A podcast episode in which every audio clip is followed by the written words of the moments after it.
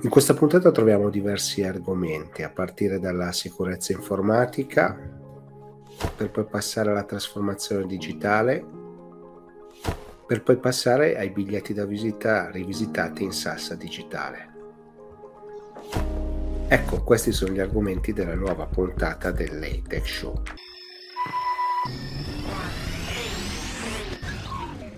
Ciao e benvenuti a una nuova puntata del Late Tech Show, ormai lo sapete che è una versione televisiva ma anche in podcast, ma anche insomma su tutti i social, di una serie che parla e racconta il mondo del digitale nelle varie sfaccettature, facendo parlare i protagonisti. Come sempre volevo ringraziarvi, anche se questa settimana non sono stato nei primi cento podcast in Italia di Spotify, però pazienza, ci rifaremo alla prossima sempre col vostro aiuto, quindi insomma dovete sempre seguirmi. A parte la battuta, insomma volevo sempre ringraziarvi perché ho ricevuto molti messaggi e questo mi aiuterà per mettere insieme poi gli argomenti da trattare nelle prossime puntate, perché come sapete insomma io ci tengo molto a raccontare quello che voi mi chiedete, quindi insomma vado a cercare ospiti e argomenti in base proprio alle vostre richieste. Quindi non perdiamoci in chiacchiere e vi ricordo che lo trovate su tutti i social, su tutte le piattaforme podcast e lo metto a disposizione ai canali televisivi che ne fanno richiesta in una versione leggermente più accorciata, con anche degli argomenti consumer, diciamo, per aiutare a comprendere meglio il mondo del digitale. Ma non perdiamoci in chiacchiere e partiamo.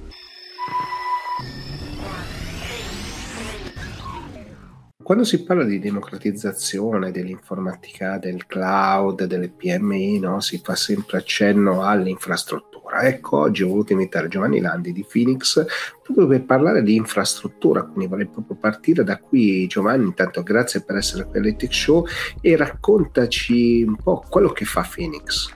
Phoenix è un fornitore di, di infrastrutture I T, quindi il digitale è fatto, come tutti sappiamo, di un mondo virtuale, di bit, byte che girano nello spazio e atterrano poi sui nostri computer o sui nostri telefonini, ma dietro questo mondo virtuale c'è una consistente infrastruttura digitale, infrastruttura fatta di cavi, di server, di storage, in cui tutte queste informazioni, questi dati devono circolare e de- per poter essere utilizzati.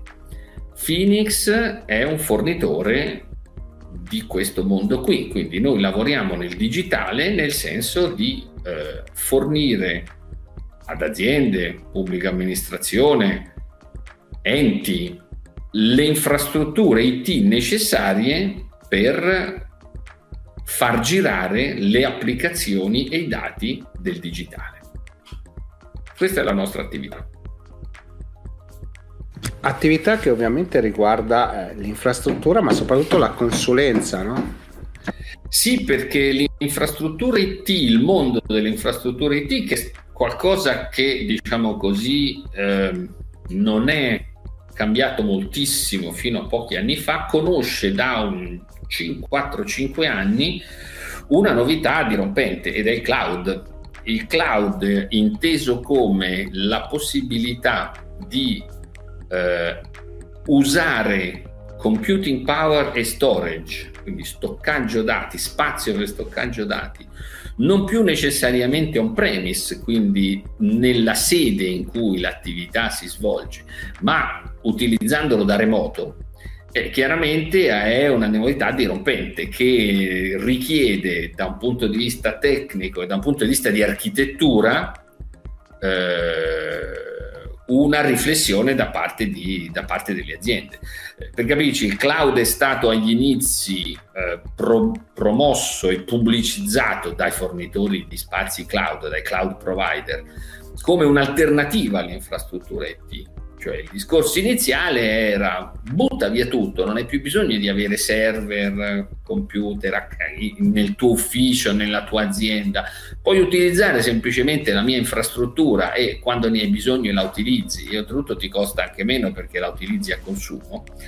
Oggi invece le aziende, diciamo così, il mercato in genere, si rend- ci rendiamo tutti conto che il cloud è una delle componenti dell'infrastruttura I T, ma è una delle componenti importantissima eh, da, non, da non assolutamente ignorare, ma non è un'alternativa, è una componente. E quindi la parte nostra di consulenza, che noi chiamiamo servizi di migrazione al cloud, è la capacità, la possibilità, l'offerta che noi abbiamo ai nostri clienti di dire: bene, noi veniamo, facciamo un assessment di quelli che sono i tuoi utilizzi attuali e futuri e cerchiamo di capire insieme a te qual è la soluzione migliore tra cloud e infrastruttura on-premise per i tuoi bisogni, che sono necessariamente diversi da quelli di qualcun altro. Questo ovviamente eh, richiede un'analisi da un punto di vista di sicurezza, da un punto di vista di di workload, quindi di picchi di attività che devono essere coperti, e ovviamente poi l'aspetto economico, perché il cloud è vero che è meno economico nel corto periodo, sul lungo periodo rischia invece di essere estremamente più costoso. Per fare un esempio banale, è chiaro che se io adesso sono in ufficio e voglio andare in stazione centrale a Milano, mi costa meno prendere un taxi che comprare un'auto. Ma se io devo andarci tutti i giorni per i prossimi dieci anni, non è detto che mi costi di più andare in, eh, acquistare l'auto rispetto al taxi. Quindi ci, ci sono questi aspetti, ripeto, quando uno riguarda nel tempo, anche economici, che devono essere considerati.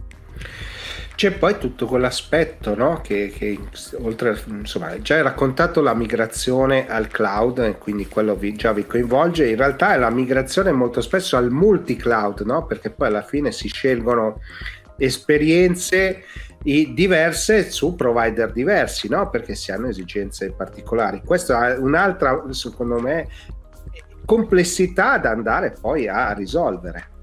Certo, sì, perché la trans La transizione digitale in realtà è composta di due elementi: uno che è la smaterializzazione ovviamente di, di, di dati e la creazione di dati a partire anche da eh, cose tipo la voce, che di per sé non sembrano non esserlo all'inizio, ma poi c'è un altro aspetto che è la comunicazione, cioè la possibilità che oggi abbiamo grazie al quattro G, al cinque G, alle reti internet, alle reti fisiche. Voglio di nuovo la fisicità dietro, noi lavoriamo nel digitale, non dobbiamo mai dimenticare la fisicità che c'è dietro queste cose.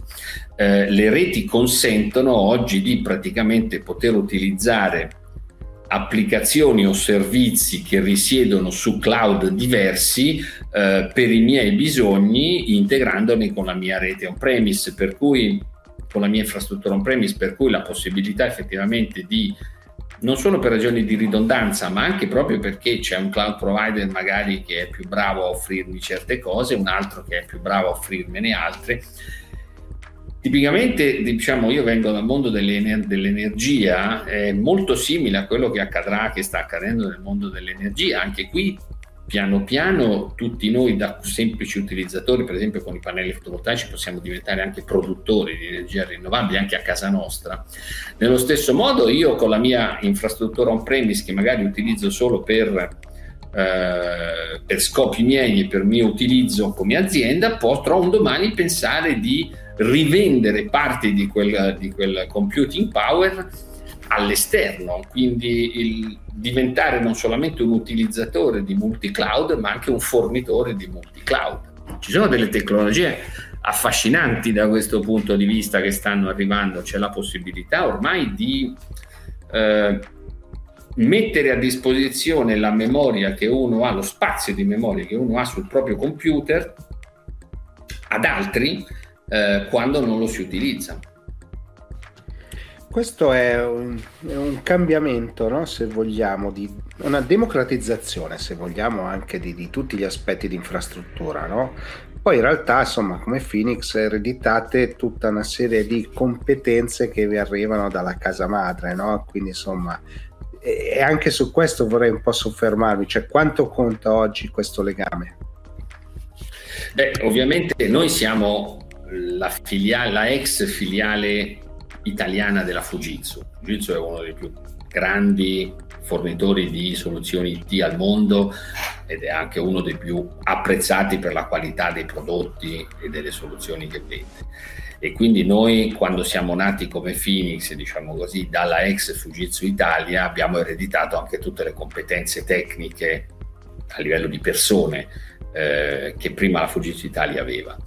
Ehm, la Democratizzazione per noi significa, noi almeno la interpretiamo nel senso di dare la possibilità di avere accesso a queste tecnologie, a queste soluzioni anche alla piccola e media azienda italiana e non solamente a di grandi gruppi. E lo si può fare perché oltre alle soluzioni, ai prodotti di cui parlavo prima, noi abbiamo anche dei servizi, un'offerta di servizi specialistici di assistenza che consentono, ci consentono di agire come il dipartimento I T, la, la, la, le, i competenti dell'I T di un'azienda che non può permettersi di averla in house. È un po' lo stesso principio del cloud: invece di avere due, tre, cinque, sei ingegneri in casa che mi mantengono l'infrastruttura attiva, utilizzo un servizio di un'azienda come può essere per esempio la Phoenix eh, per farlo. E quindi noi abbiamo un'offerta di eh, noi la chiamiamo Innovative Managed Service Provider. I Managed Service Provider esistono da tanti anni, ma sono attività, diciamo così, più ripetitive che non richiedono competenze tecniche particolari. Noi abbiamo voluto fare lo step successivo di non diventare un Innovative Managed Service Provider in questo senso, cioè nella possibilità di offrire servizi di questo livello, quindi di un livello più alto che richiedono specializzazioni più alte, ma di offrirle in forma di servizi eh, a supporto poi delle infrastrutture che vendiamo.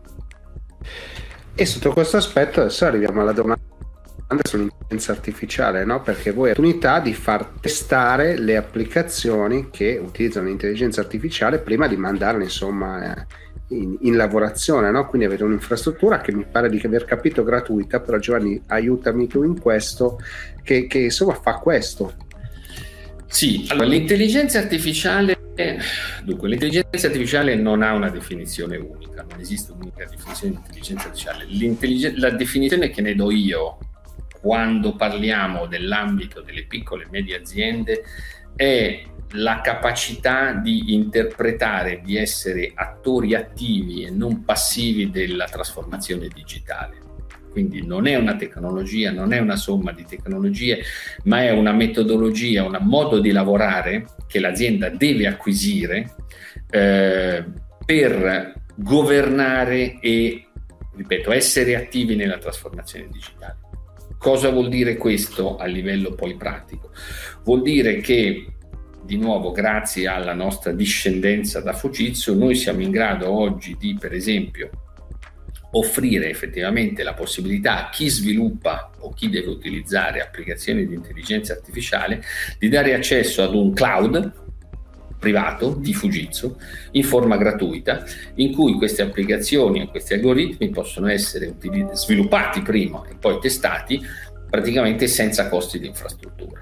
E lo facciamo in questo caso per democratizzare l'accesso a queste soluzioni che altrimenti richiedono un'infrastruttura I T, ovviamente, diciamo così, in questo caso com- costosa, perché parliamo di macchine con schede di accelerazione eh, complesse che costano, quindi non è un server tradizionale. Le applicazioni di intelligenza artificiale, per girare in maniera efficace, per gestire le quantità di dati di cui hanno bisogno anche solo per essere allenate, hanno bisogno di materiale informatico dietro di un certo tipo. Noi abbiamo la possibilità, di nuovo, non è un centro nostro, è un centro di Fujitsu, ma il gateway, la via di accesso per utilizzare gratuitamente questo centro, i servizi di questo centro, almeno per quello che riguarda l'Italia, è stata delegata da Fujitsu a noi, alla Phoenix.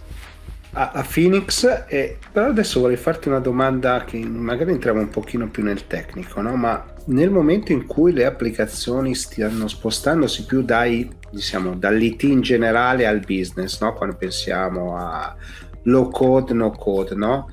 Il tema dell'infrastruttura diventa ancora più centrale, no? Perché io devo avere un sistema sicuro che permetta di fare queste cose. Cioè, questa è un'altra percezione che abbiamo se andiamo verso le P M I, no? Che magari non hanno sempre tutte le competenze. Beh, intanto un'osservazione generale: più si va verso il low code, no code, più, l- il, più l'infrastruttura è, è, è pesante, cioè è inversamente proporzionale, proprio perché la, la facilità diciamo così, di utilizzo, di, di programmazione e di utilizzo lato applicativo eh, richiede in realtà più complessità di quello che c'è sotto e quindi maggiore potenza di calcolo lato infrastruttura. Eh, è qualcosa che può sembrare controintuitivo all'inizio, ma è abbastanza evidente. È inversamente proporzionale la facilità di codice, di codificazione, di utilizzo lato applicativo e la necessità di eh, capacità di calcolo che c'è bisogno da un punto di vista sottostante, diciamo così. Quindi da questo punto di vista sì, evidentemente la, la, la, le, le cose sono abbastanza complicate. Eh, per noi l'intelligenza artificiale deve eh, avrà per noi, noi noi consideriamo che l'intelligenza artificiale avrà successo quando anche le P M I l'avranno adottata, perché di nuovo se noi prendiamo come, come definizione di intelligenza artificiale non una tecnologia o più tecnologie, ma un ruolo attivo nella gestione della trasformazione digitale, la trasformazione digitale fatta solo a livello delle grandi multinazionali non ha molto senso. Ha senso quando anche le piccole e medie aziende riusciranno a capire che cosa significa e a capire che non è semplicemente una introduzione di una tecnologia nuova dentro l'azienda, ma è la trasformazione dell'azienda per lavorare in un modo nuovo. Noi come Phoenix siamo partner Di, eh, del, siamo partner tecnologico esclusivo anche di un istituto che si chiama l'Istituto Europea, che fa corsi di formazione per management all'intelligenza artificiale eh, in collaborazione per esempio con la Confapi, con l'Assintel, eh, alcuni li, abbiamo, li stiamo facendo in questi giorni proprio per sensibilizzare e far capire ai dirigenti, ai piccoli imprenditori delle aziende, le P M I italiane, che cosa significa realmente l'intelligenza artificiale, al di là dell'hype e degli annunci più o meno roboanti che, ripeto, invece secondo me, parlo da dirigente dell'industria informatica, sono un errore, perché l'industria informatica, comunicando in questo modo, crea aspettative o paure che non hanno ragione di essere e che rischiano di essere nocive allo sviluppo dell'intelligenza artificiale nel, nel futuro, se invece non vengono corrette da questo approccio, chiamiamolo così, noi lo chiamiamo pedagogico. Mi piace, mi piace l'approccio pedagogico. Ultima domanda: le aziende stanno raccogliendo un sacco di dati, no? Quindi la gestione del dato è fondamentale, implica la sicurezza, implica tante cose come ci raccontavi. Ma quanta consapevolezza e competenza c'è? Un po' già mi hai risposto, però vorrei un po' capire questo. Beh, ce n'è ancora poca, ma evidente ce n'è poca anche perché eh, oggi chiamiamo... possiamo rendere dati, grazie alla trasformazione digitale, tutta una serie di cose a cui intuitivamente non si pensa. Vuol dire, quando noi pensiamo intuitivamente a che cos'è un dato, pensiamo a un file Excel, pensiamo a dei dati numerici, eh, mentre invece oggi la tecnologia digitale consente di, per esempio, trasformare le conversazioni, la conversazione che stiamo avendo tu e io in questo momento, in dati.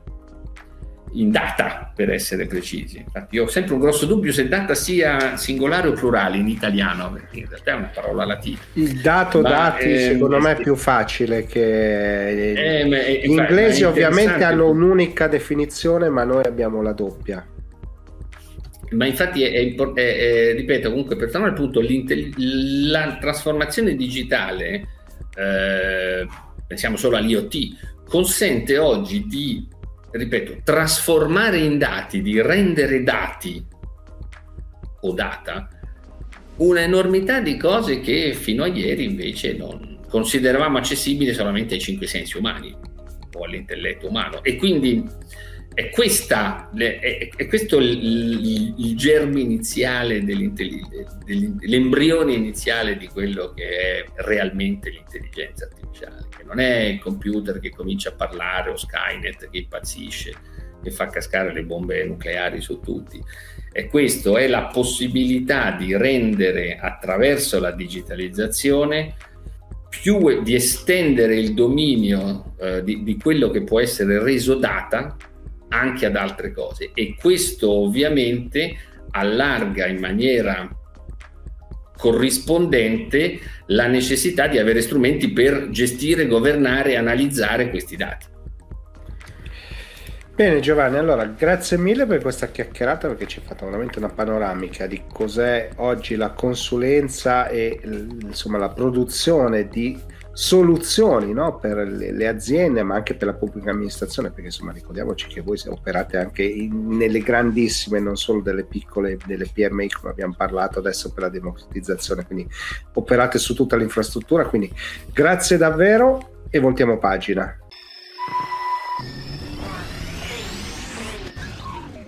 Sono qui con Fabio Sanmartino di Kaspersky, perché? Perché volevo capire cosa sta succedendo nel mondo della sicurezza e se davvero le aziende stanno insomma andando verso i servizi e non più verso semplici soluzioni.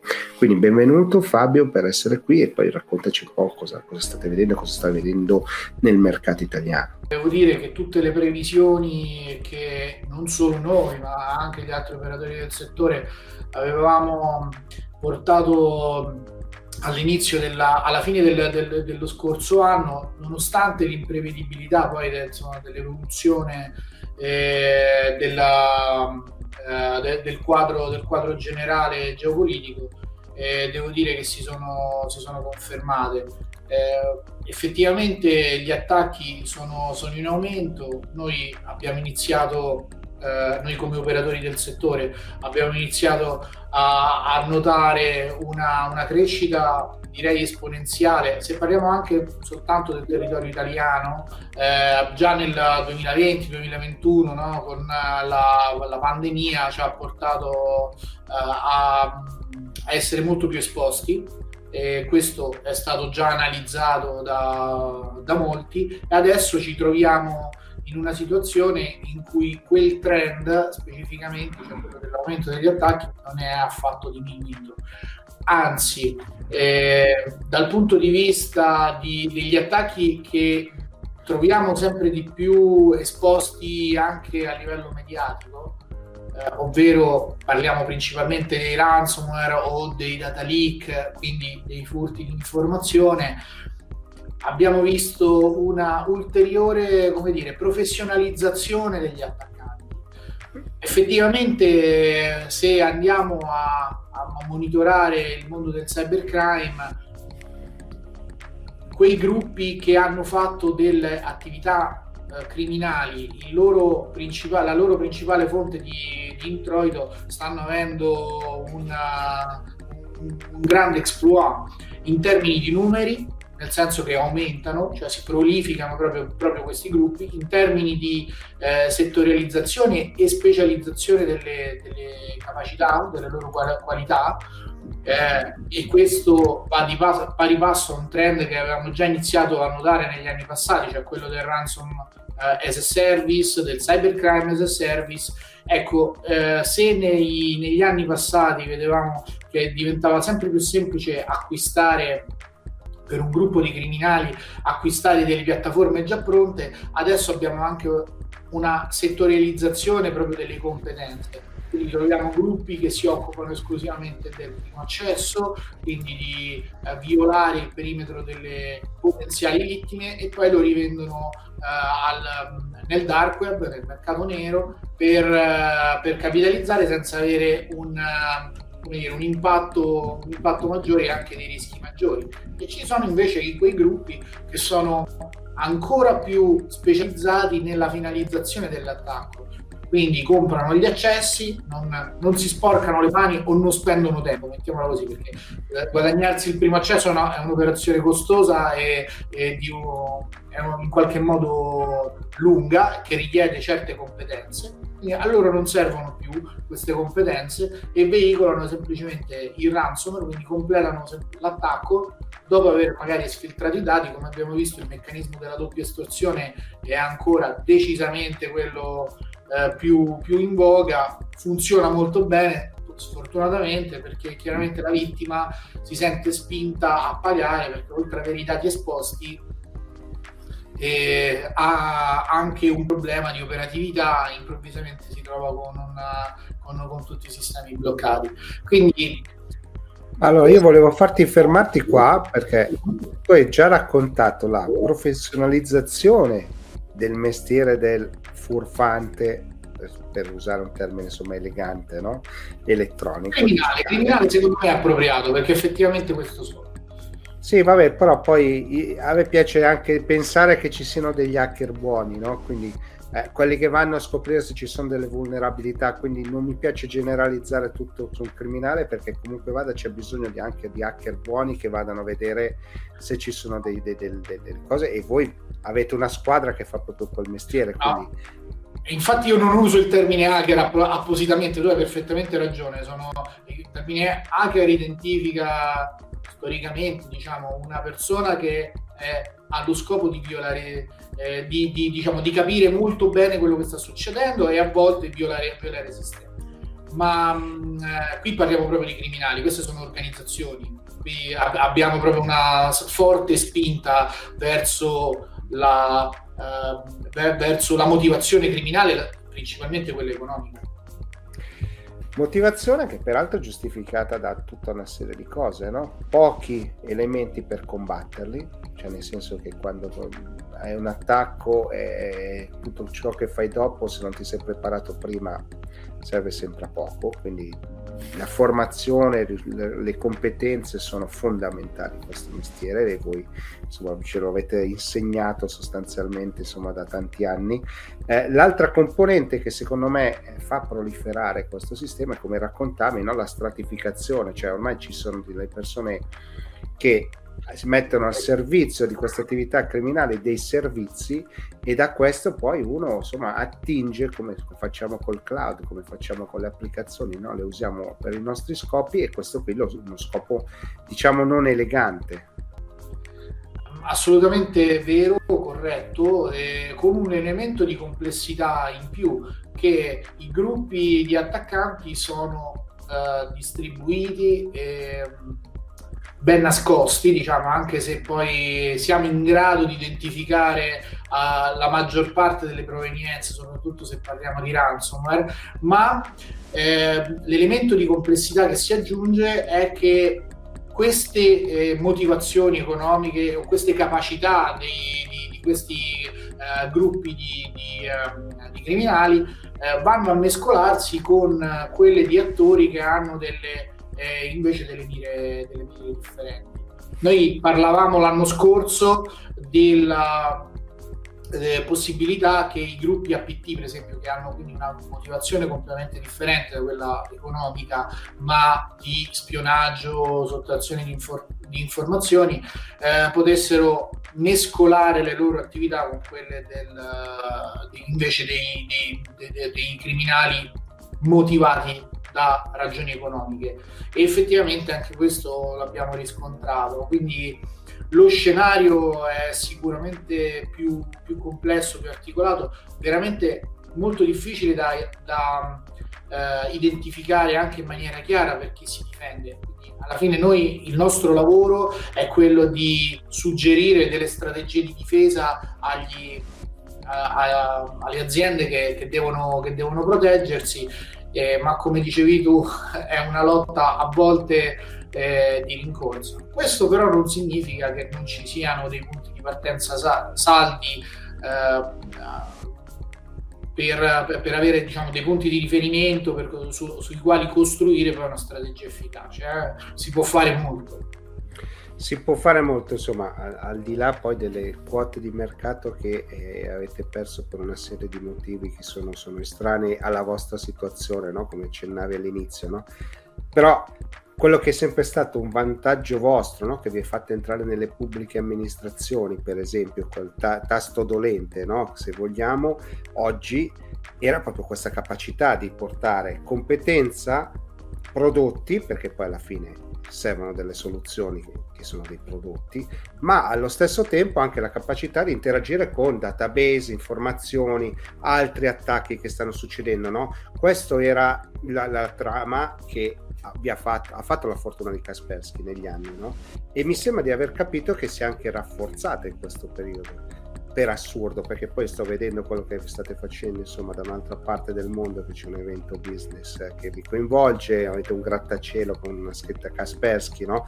Avete portato tanti clienti a raccontare queste cose. Io credo che sia veramente, al di là di tutto, al di là della botta che c'è stata, perché c'è stata, una storia di successo enorme, perché avete forse anche ancor più rafforzato le vostre competenze, o sbaglio? No, intanto fammi dire che le nostre operazioni restano stabili in Italia, in Europa e anche negli altri, negli altri paesi. In questo momento la, siamo totalmente concentrati, eh, come abbiamo sempre fatto, a garantire eh, ai nostri clienti il eh, nostro livello, il nostro standard qualitativo.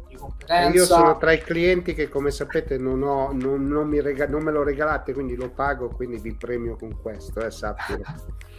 Perfetto, e, e questo rimane il nostro elemento principale, il nostro focus. Poi eh, Kaspersky, come giustamente accennavi tu, non produce e non, non porta sul mercato esclusivamente soluzioni di, di protezione, per esempio, che per, per, i quali in realtà, per le quali in realtà noi siamo maggiormente noti, ma abbiamo Una, una grande forza alle nostre spalle, eh, che, è quel, che è il lavoro dei nostri ricercatori e della nostra threat intelligence, che eh, è il vero valore aggiunto sia delle soluzioni sia dei servizi che portiamo. E devo dire che in questo momento storico specificamente questo valore è assolutamente significativo, perché abbiamo la possibilità di portare sul mercato un punto di vista Eh, esclusivo, diciamo, se, se vogliamo, su una parte del mondo che eh, genera tanti criminali informatici, e avendo la possibilità di eh, monitorarli eh, e di, di studiarli con, con grande competenza e grandi tecnologie, sicuramente il valore che riusciamo a portare sul mercato eh, rimane molto alto. Ripeto, non soltanto dal punto di vista dei prodotti che usufruiscono di questa threat intelligence, come da sempre è così, almeno dal duemiladieci, diciamo, quando è nata la, quando sono, sono nati i gruppi di, di ricercatori più, più importanti, ma a tutt'oggi eh, riusciamo anche ad avere appunto una, una, una visione, a portare ai nostri clienti eh, una, una visione che gli permette di costruire, come dicevo prima, una strategia di protezione efficace, perché il, no, il nostro vantaggio, o almeno quello che cerchiamo di fare tutti i giorni, è quello di stare un passo avanti agli attaccanti, studiarli, capire come si muovono, eh, identificare le tecniche, tattiche e procedure d'attacco, e su, sulla base di queste informazioni poi aggiornare e, eh, le nostre soluzioni di, di protezione, e portare queste informazioni all'attenzione di chi poi deve eh, creare una strategia di protezione, scegliendo soluzioni, strategie, spendendo banalmente i soldi del proprio budget per la cyber security in maniera appropriata, senza andarli a sperperare. Senza andarli a sperperare, molto spesso, no, nella cyber security eh, ci si muove dopo che subi- si è subito un attacco, no? Questo faceva parte del passato, diciamo che fino al duemilaventi molto di questo mercato viveva del giorno dopo, ahimè. Quindi dicevano, ah, ho subito un attacco, come faccio a difendermi? Faccio, vado a cercare nel panorama del mercato cosa, cosa mi si offre. Oggi credo che invece siamo arrivati a un livello di maturità superiore, non sbaglio. Siamo arrivati, dal punto di vista tecnologico, sicuramente siamo arrivati a un punto di, di maturità superiore. Il, il mercato della cyber security è pieno di soluzioni sempre più avanzate. Quello che ancora forse manca un po' è eh, di, un po' la cultura della cyber security. Ancora in Italia, almeno per quello che vediamo noi, c'è un po' da fare, nonostante in questi anni si sia seminato tanto, si sia eh, fatta tanta consapevolezza sulla necessità di costruire delle strategie eh, in un certo modo. Eh, sono anche il, regol- la, la, il legislatore, insomma, ha imposto delle, delle strade e indicato dei percorsi, dei percorsi da seguire. Da qui all'attuazione chiaramente c'è sempre un gap che deve essere eh, colmato. D'altronde il nostro tessuto economico è composto di piccole e medie imprese, eh, e in questo momento poi le competenze in cyber security sono molto difficili da trovare sul mercato, sono tanto richieste e non certo eh, alla portata di tutte le imprese, soprattutto quelle più piccole. Quindi vediamo però uh, un grande sviluppo, per esempio, del mondo dei service, dei maintenance service provider o dei security service provider, che possono aiutare tantissimo le aziende a, a raggiungere, diciamo, un livello tecnologico adeguato e anche di competenza, e, e alla stessa maniera nel nel mondo delle grandi aziende, del lato enterprise, vediamo una scelta più razionale e razionalizzata delle, delle soluzioni da inserire nel contesto tecnologico di produzione. Sono, sono molto d'accordo eh, su quello che hai detto, cioè il mercato si è, si è maturato, è cambiato, si è iniziato a comprendere di che cosa si ha bisogno, di cosa si ha no, eh, in realtà si ha bisogno di tutto, quindi eh, in realtà io credo che il fattore veramente determinante, no, è che nessuno oggi può essere omnicomprensivo, quindi riuscire a, avere, a seguire tutto, quindi avere qualche cosa, un punto di riferimento, come sapere dove avvengono gli attacchi, cosa succede, e quindi avere un, un centro di competenza sotto quell'aspetto credo che sia fondamentale. Dopodiché, certo, ovviamente è qualcosa che si crea al giorno, no? La sicurezza sappiamo che è un corso, non è un punto d'arrivo, e ogni giorno si va avanti, ne arriva uno nuovo che ci inventa qualcosa di nuovo. Dopodiché c'è l'ingegneria sociale, no? Che ci frega come noi utenti iniziamo a cliccare qualcosa di sbagliato, ma anche il perimetro però delle aziende, del, del digitale delle aziende è cambiato, no? Non ci sono più solo i computer, non ci sono più solo i server, non c'è più solo il cloud, è fatto di mille cose, no? Quindi i punti deboli, volendo, ce n'è a bizzeffe, no? Io credo che questa poi sia la vostra grande sfida, riuscire a proteggere anche quello che non si pensa che vada protetto.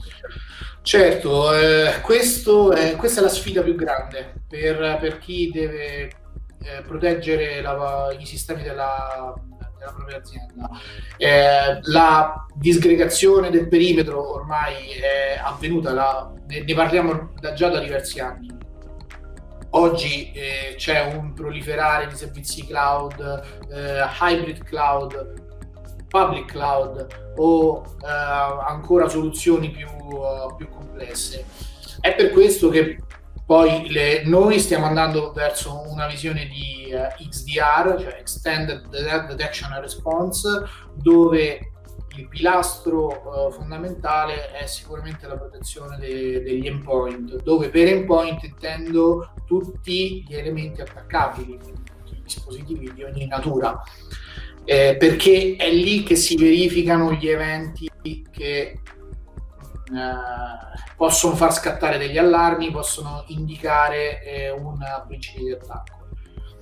E eh, lo stiamo facendo già da un po' di tempo, eh, in maniera, in maniera devo dire molto efficace, portando sul, su, sul mercato non soltanto il sistema di protezione, quindi l'endpoint protection, che comunque rimane uno dei migliori, rimane eh, uno strumento estremamente avanzato eh, e di grande pre, un gra, offre un grande livello di prevenzione.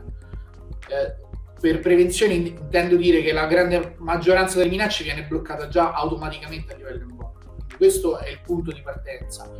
Sopra a questo livello abbiamo aggiunto una struttura di altri sistemi, altre soluzioni e servizi.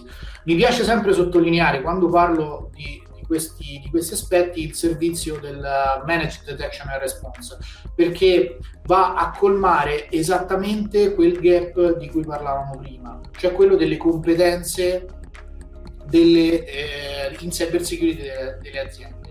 La realtà dei fatti è che gli attaccanti utilizzano dei sistemi e, eh, di attacco estremamente sofisticati, che per essere identificati richiedono tanta competenza. Questa competenza è difficile da trovare, quindi ce la mettiamo noi sostanzialmente. Quindi è un sistema di monitoraggio del, degli eventi che identifica non soltanto quello che viene bloccato dal, dall'endpoint in prevenzione, ma cerca di impedire anche l'aggiramento del, dell'endpoint, quindi bloccare una, un attacco ai suoi primissimi stadi, eh, bloccare la violazione, lo sfruttamento di una vulnerabilità, la sottrazione di credenziali. Diventano questi gli elementi cardine di una protezione eh, avanzata, ecco, e riuscire a portare la competenza del vendor anche a livello di piccola impresa è una sfida difficile e penso che noi ci siamo riusciti.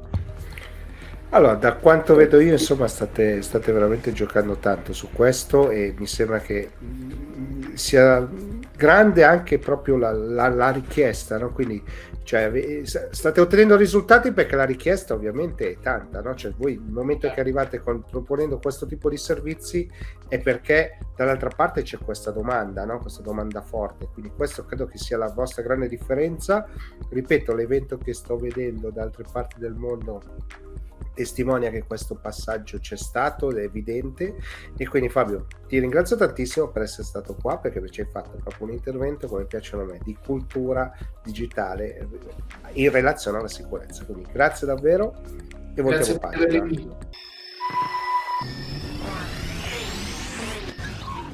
Sono qui con Davide Fabi di Pininfarina Segno perché volevo raccontare una storia, una storia molto interessante che riguarda questo oggetto qua, che è una card, ha un Q R code, è un N F C, però voglio farmela raccontare da lui e quindi intanto cominciare. Davide, benvenuto a Late Tech Show, grazie per aver accettato di partecipare, raccontaci un po' da dove è partita l'idea e che cos'è Pininfarina Segno. Allora Gigi, tieni conto di questo, che noi già come azienda cerchiamo di avere sempre un, eh, un pensiero laterale rispetto a ciò che viviamo. Il biglietto da visita digitale è nato quasi, lasciami dire, come un'esigenza, cioè nel senso che noi eh, viviamo tutti i giorni l'esigenza di condividere contatti e il disagio in qualche modo di dover ricevere o dare il biglietto da visita e poi trovarci spesso nelle condizioni o di memorizzare subito il contatto dell'interlocutore oppure di dover archiviare in qualche modo questo biglietto, fotografare, ma comunque è un disagio anche perché avendo, e in questo momento parlo della sede madre Pininfarina, avendo tante persone al nostro attivo, in qualche modo c'è una sorta di turnover come in tutte le aziende, sia di persone ma anche che di ruoli. Quindi ci sono sempre eh, attraverso l'ufficio eh, risorse umane queste richieste di cambio del biglietto da visita perché magari un personaggio specifico ha cambiato ruolo o cambierà ruolo dal mese prossimo, quindi magari tu hai, hai ancora al tuo attivo duecento biglietti da visita stampati un mese fa e ti ritrovi a cosa dover fare? A buttarli per ristamparli col nuovo ruolo. Ecco che tutte queste cose nel tempo ci hanno portato a seguire un po' questo trend che sta anche diventando abbastanza ricco in tutto il mondo di digitalizzare le informazioni, anche perché non vedo per quale motivo tanti aspetti del nostro lavoro viene digitalizzato e non poteva essere fatto con questa sorta di mostro sacro che è il biglietto da visita, che attenzione, in alcune culture è anche un rito, prendi la cultura giapponese ma anche cinese, cioè proprio c'è il rito, no? di, di, eh, di porsi il biglietto da visita quasi come un segno di rispetto. A quel, a quel punto noi cosa abbiamo fatto? Abbiamo ricalcato l'esigenza e trasformata in un progetto digitale. Per farlo, come sempre, abbiamo preso eh, un team di ragazzi estremamente giovani. Crediamo che è da lì che venga il vero genio in questo, in questo settore. Abbiamo preso tre ragazzi tra i ventiquattro e i ventisei anni che già conoscevamo. Abbiamo creato un mini team, uno che si occupava di back-end, uno di front-end e uno eh, per lo sviluppo dell'app. Che, che, che cosa fa B one Card? Questo è il nome che gli abbiamo dato, B one Card, che se vogliamo sta per Business One, o se vogliamo utilizzare in senso più poetico questa B come verbo essere potrebbe essere nel, nel, nel nostro storytelling ci mettiamo anche be clever, be unique, be smart e, e quindi in questo modo siamo partiti col dire basta stampare biglietti da visita, basta gettarli non appena ce li consegnano oppure dopo aver memorizzato il numero dell'interlocutore, basta buttare i biglietti quando cambiamo ruolo, cambiamo azienda o cambiamo indirizzo.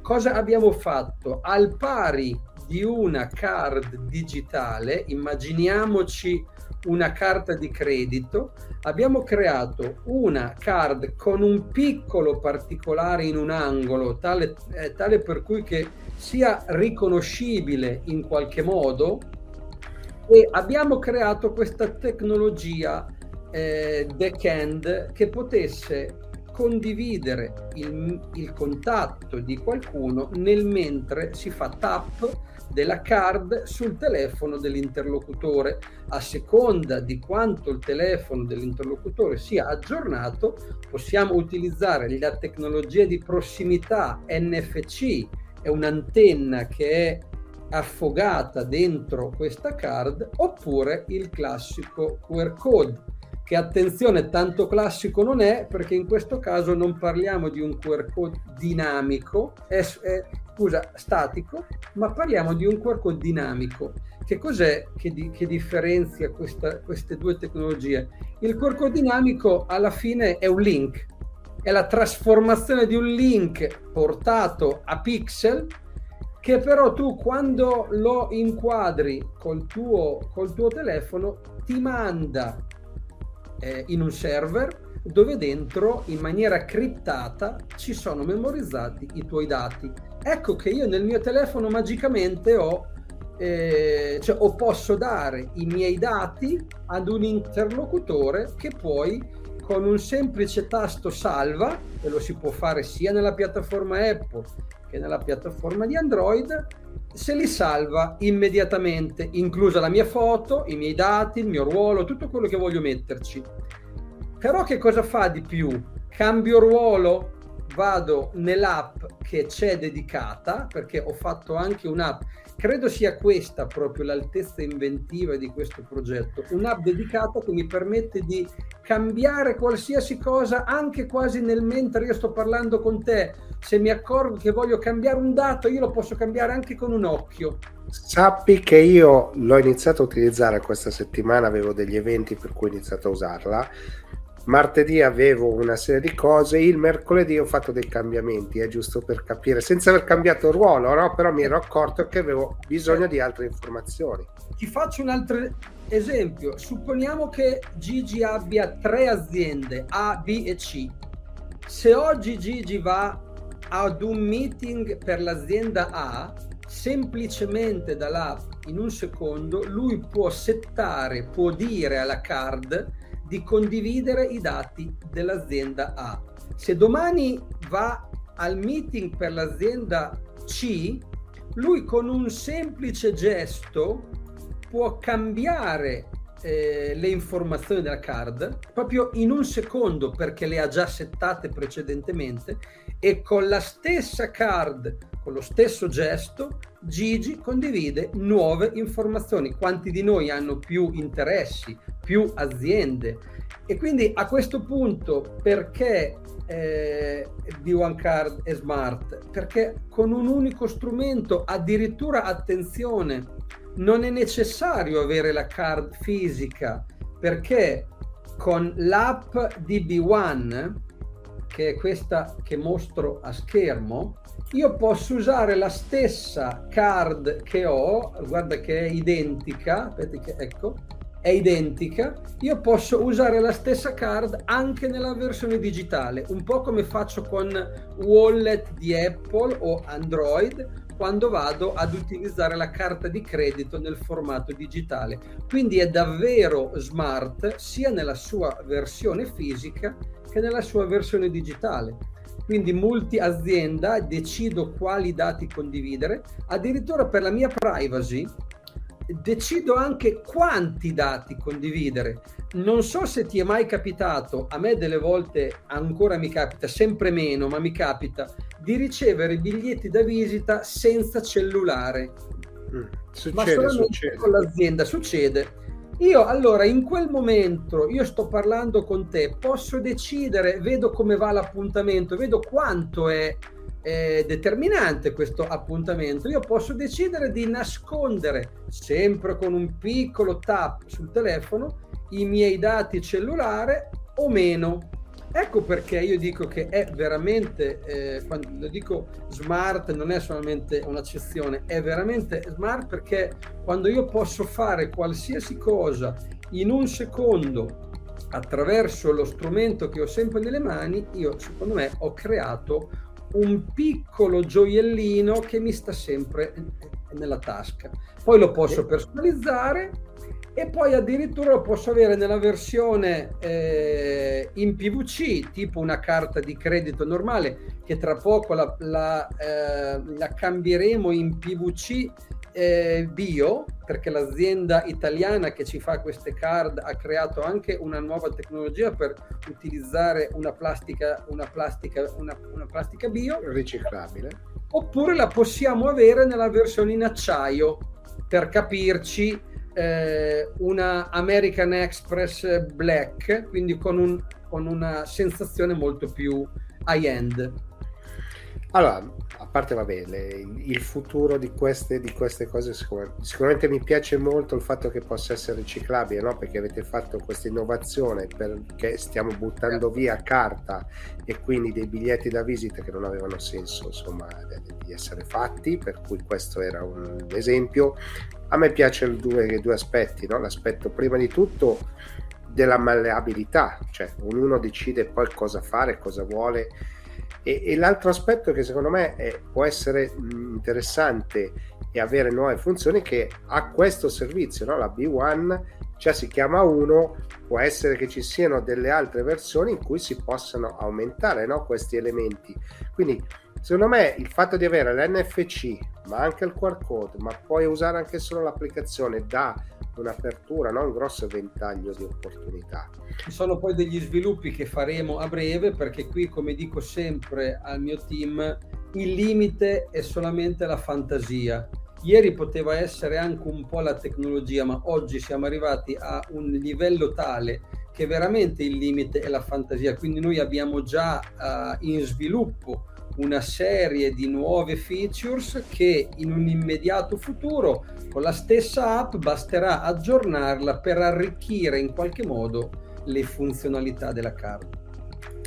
E questo insomma mi dà, mi dà anche l'idea, no? Che è un progetto che pur partendo in piccolo, pur partendo da un'esigenza della casa madre, no? Però vi, vi porta un attimino a pensare oltre. Ma se dovessi raccontare oggi cos'è Pininfarina Segno, come, come la dipingeresti? Uh, allora, eh, un hub. Io dico sempre questo, quando mi chiedono cos'è Pininfarina Segno, è un hub. Pininfarina Segno nasce come hub di sviluppo nel mondo dello stationery.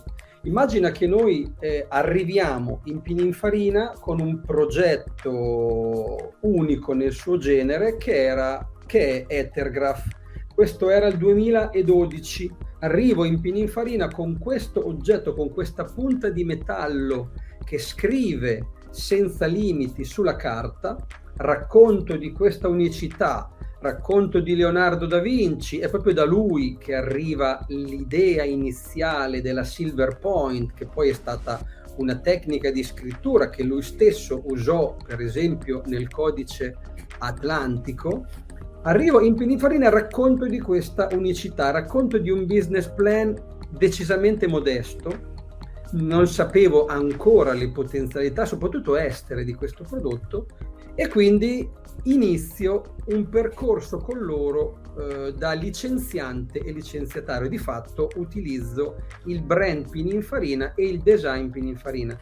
Questo progetto eh, si rivela un successo commerciale, tantissimo storytelling, tantissimo made in Italy, tantissimo craft made, eh, si rivela un successo negli anni fino al duemilasedici, tanto che nel duemiladiciassette eh, eh, decidiamo di fare qualcosa di più, cioè di unire in qualche modo le società.